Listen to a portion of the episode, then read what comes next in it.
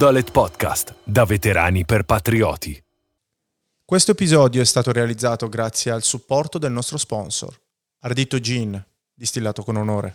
Tu cosa pensi che potrebbe, in quei territori, cosa potrebbe migliorare poi la condizione eh, magari socio-economica, investimenti o posti di lavoro? Beh, sicuramente tutto parte poi dalla forma di democrazia che oggi noi mettiamo in campo. Quindi secondo me tutto nasce dalle autorità locali, tutto nasce dalla formazione, dalla sensibilizzazione che avviene anche nella, nella fase di istruzione, quindi mi riferisco al percorso scolastico. Sì. Ricordo per dire che nelle attività che noi svolgevamo in quel contesto c'era per esempio accesso rispettivo alle amministrazioni comunali, a volte venivano sciolte per infiltrazioni mm. camorristiche, quindi da lì poi eh, si iniziava a eh, indagare sulla commissione politica con criminalità organizzata. Allo stesso tempo l'arma dei carabinieri veniva anche impiegata per presenziare o formare scolaresche sulla legalità, quindi delle ore venivano devolute anche per andare nelle scuole e iniziare a parlarne di più in maniera più fattiva. A scuola organizzavano delle gite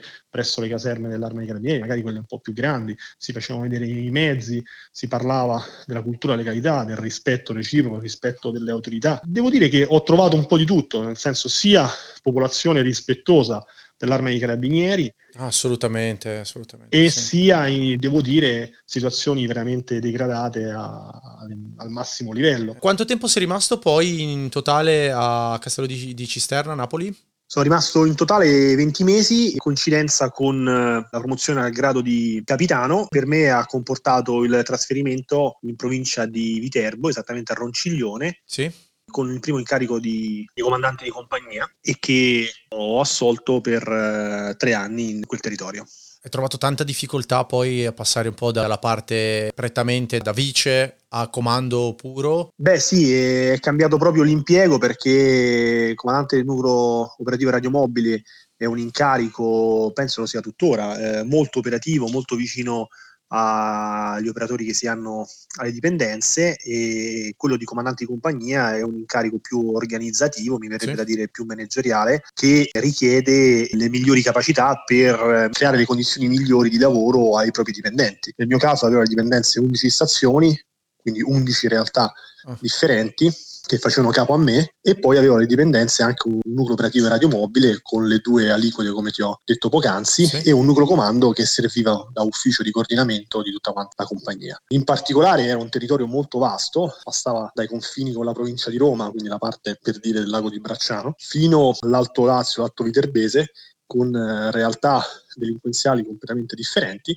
ed era anche un territorio che risentiva molto l'influenza della vicinanza di Roma perché era una delinquenza spesso di, di ritorno da quelle zone o una delinquenza di attraversamento. Ti vorrei fare una domanda in relazione al comando, nel senso che normalmente il comando di compagnia ha vicino a sei comandanti di, di, plotone. I tuoi comandanti di plotone, tra virgolette, li avevi in giro per la regione. Come riuscivate poi a mantenere insomma, una comunicazione efficace? Devo dire sì, questo hai toccato un, parte sensibile dell'argomento perché a differenza delle altre forze armate l'arma dei carabinieri è una realtà da questo punto di vista più complessa, più articolata perché non si riesce ad avere la presenza fisica, non si riesce ad incontrare fisicamente ogni giorno tutti i dipendenti che si hanno, eh, molto eh, si gioca con l'andare a trovare ispezionare, visitare i reparti, le dipendenze, ma molto si gioca anche con l'esperienza. Ci sono delle realtà che sono lì da prima del dopoguerra, quindi sì e la presenza dell'arma dei carabinieri è una presenza storica. Allo stesso tempo il militare che viene inviato lì rappresenta le istituzioni e quindi è un, un punto di riferimento per la, la popolazione. Come si gestisce la sicurezza, come si gestisce l'ordine pubblico, come si gestisce la legalità in quelle zone è chiaramente più nota al comandante di stazione, al militare che fa servizio lì, piuttosto che al comandante di compagnia. Eh certo. A corollario di tutto questo c'è chiaramente la parte comunicativa che gioca un ruolo principale e quindi ci sono dei sistemi, delle procedure sia informali che formali che l'arma mette in pratica per far sì che tutta la catena sia più vicino possibile al territorio dalla stazione fino al comando generale. Tu come facevi? Ti facevi mandare dei rapporti settimanali, giravi e andavi a visitarli? Come, come funziona lì? Beh, io ero molto agevolato perché ancora non ero sposato, ero ancora sotto influsso dell'esperienza napoletana, giravo okay. molto, ero molto presente sia con ispezioni sia con visite presso queste 11 stazioni che ti ho detto e poi cercavo anche di essere vicino ai militari che lavoravano con uh, le pattuglie giornaliere, quindi cercavo di andarli a trovare durante i posti di controllo, i posti di blocco, durante gli interventi. Ah, okay, okay. Avevo una programmazione giornaliera dei servizi esterni che esprimevano questi reparti, avevo anche un'indicazione di massima dei posti di controllo dove venivano svolti in quale orario, in modo che potevo... Supervisionare, ecco. Sì, non era la finalità quella di sorprenderli. No, far vedere che ci sei, ecco. Esatto, di avere anche la, la, possibilità di scambiare due parole, perché altrimenti, come hai detto tu poc'anzi, rischiavi di non scambiare una parola con il tuo militare per mesi e mesi. No, no, no, no. anzi secondo me è una gestione corretta. Il comandante che non si vede mai e usa intermediari, no? Secondo me invece la leadership esercitata facendosi vedere è molto più sana, anche perché poi quando loro sanno chi c'è sopra di loro, secondo me si crea un rapporto anche più umano in questi casi. Certo, è quello proprio la finalità del comandante. Hai fatto tanto nella zona di Ronciglione? Tre anni da capitano fino al trasferimento alla compagnia di Parma, è stata la mia seconda compagnia che mi ha portato a concludere il grado di capitano, complessivamente sette anni tra Ronciglione e Parma. Sono stato trasferito a Parma con l'incarico sempre in un'altra compagnia, ma una realtà completamente differente. Chiaramente i numeri sono differenti, la popolazione è differente, certo. una città molto grande, più di 180.000 abitanti, sede universitaria, sede di grandi aziende di livello internazionale e la compagnia è anche totalmente differente rispetto a quella di Ronciglione perché è una, una cosiddetta compagnia capoluogo, cioè in sede del comando provinciale. Cambia l'approccio il lavoro perché a Ronciglione rappresentavo io l'unica forza di polizia in tutto il territorio, mentre a Parma invece è una realtà in cui sono presenti tutte le forze di polizia, cui chiaramente c'è il coordinamento del prefetto sulla linea politica e del questore sulla linea tecnica, ma c'è anche il comandante tuo diretto, il comandante provinciale, nella stessa sede in cui sei presente tu. Ok, hai fatto un bel salto. Come ti sei trovato? Mi sono trovato tutto sommato bene. Un po' complesso all'inizio perché ho preso il testimone del collega che andava via che aveva svolto una missione all'estero, quindi era rimasto fuori alcuni mesi. Ok. Un po' delicata situazione anche di Parma in quel momento, con delle incidenze di criminalità organizzata che iniziavano a essere più marcate. Poi nel tempo, insomma, in questi quattro anni, un periodo anche considerevole, sono riuscito a migliorare l'approccio ed è stata una bella esperienza. Parma e provincia avevi?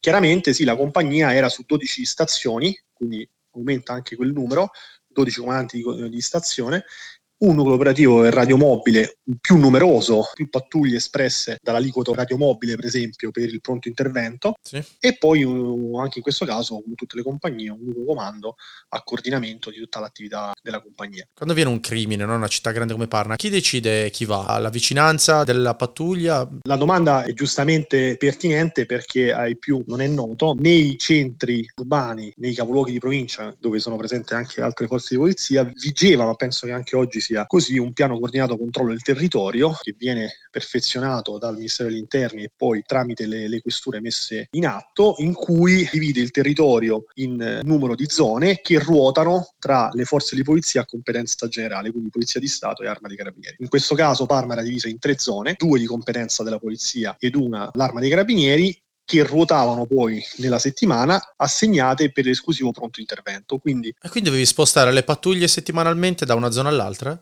Per, perché? Giornalmente. Perché? Perché la pattuglia del radiomobile, le pattuglie radiomobili che io esprimevo, esprimevo giornalmente nelle 24 sì. ore, si occupavano solo per il pronto intervento di quel settore, mentre le altre due erano assegnate alla squadra volanti. Tuttavia, città di Parma vede la presenza di quattro stazioni dell'Arma dei Carabinieri che invece ognuno nel suo territorio, quindi anche in coincidenza con il pronto intervento della polizia, esprimeva la sua pattuglia, la sua proiezione esterna e quindi in un certo senso in città tu potevi contare da comandante di compagnia sia sul pronto intervento nell'area a te assegnata e sia sulle attività di iniziativa delle stazioni con okay. le rispettive pattuglie. Perdona la domanda stupida perché io non ne ho idea, ma all'epoca non c'era il 112 numero unico per le emergenze, giusto? È subentrato proprio in quel periodo in cui ero io. Ah, ok, perché una persona a Parma chiama il supporto. Chi decide se va con le zone di accavallamento tra le stazioni e la, e la volante?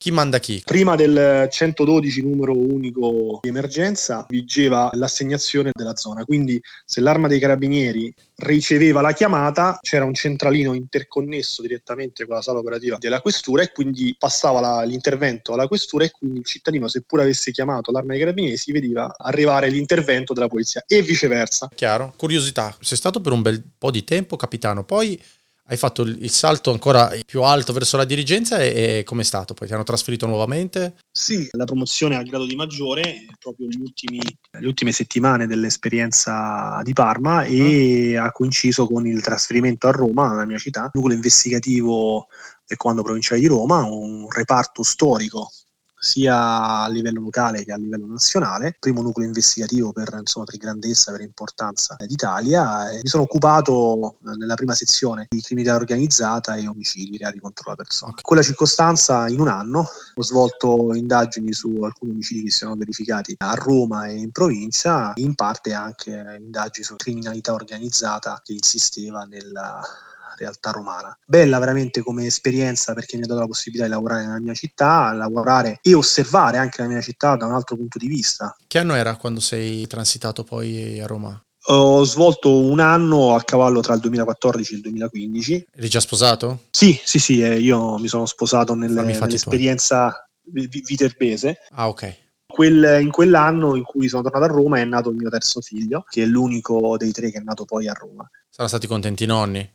sicuramente, okay. sicuramente. Sono rimasto un anno, termine del quale sono stato chiamato dal comando generale per un incarico di Stato Maggiore al secondo reparto ufficio operazioni all'interno della sala operativa. La parte a me riservata era quella dell'impiego in sala operativa, che è la cabina di regia dell'arma dei carabinieri, cui viene svolta l'attività informativa a favore dello Stato Maggiore, quindi dal comandante generale a scendere eh, relativamente a tutte le attività che riguardano l'arma dei carabinieri, sia come forma attiva, cioè quindi le indagini, sì. le attività che vengono svolte all'arma dei carabinieri eh, direttamente, sia in forma passiva che riguardano, che coinvolgono l'arma dei carabinieri in generale. E poi? Cosa è successo? Nel senso, adesso al di là poi magari delle tue personalissime ragioni che poi puoi o meno condividere, ti ha cercato il lavoro? Hai cercato tu il lavoro? Eh, avete deciso a livello familiare di effettuare la transizione? Non lo so. Eh, avevi una bella carriera, ecco, è come dire.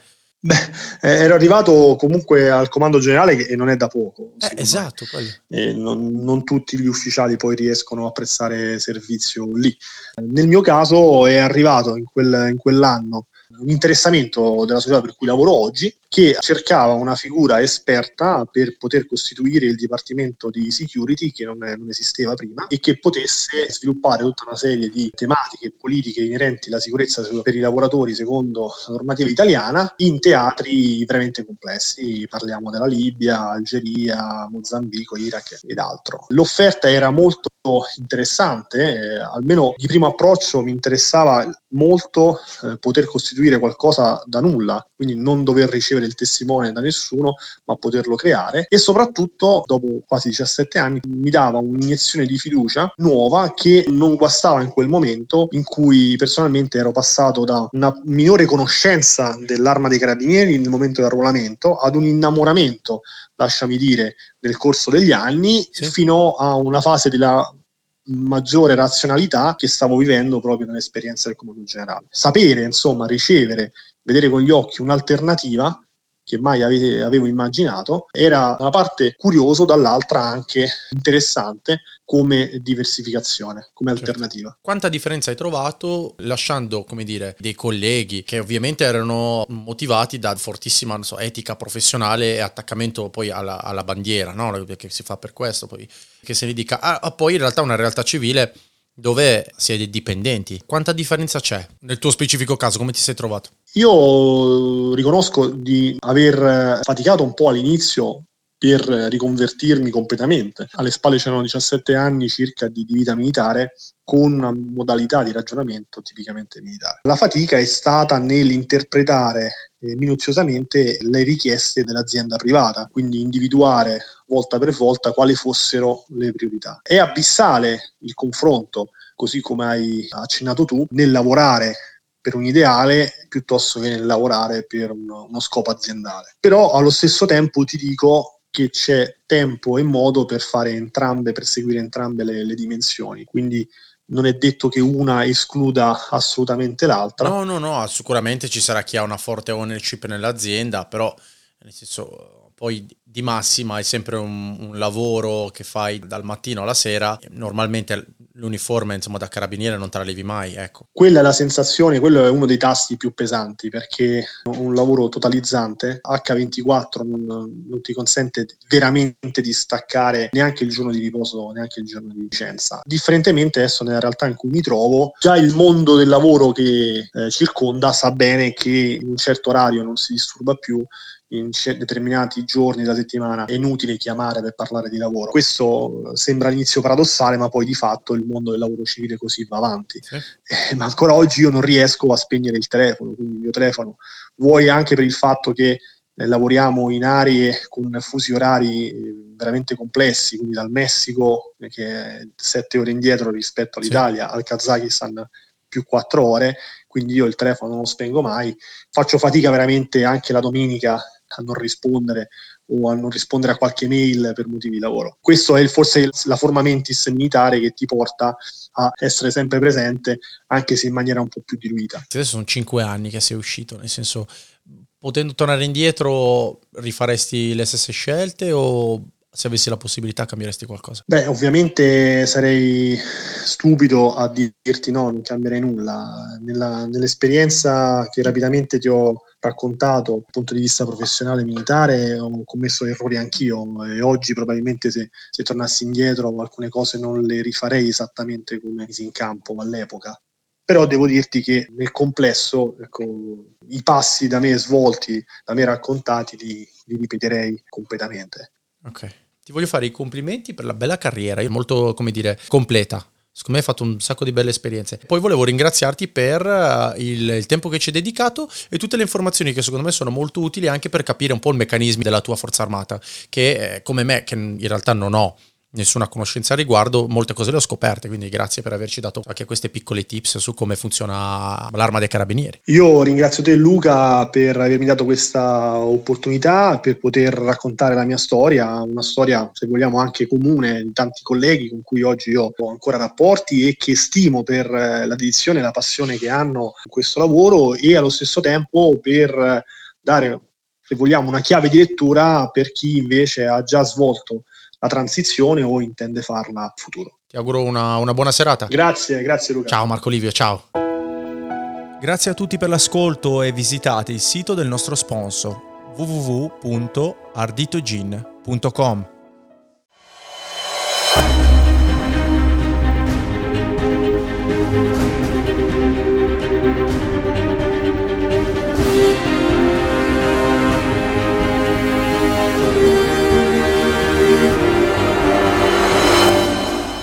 Non Dolet Podcast, da veterani per patrioti.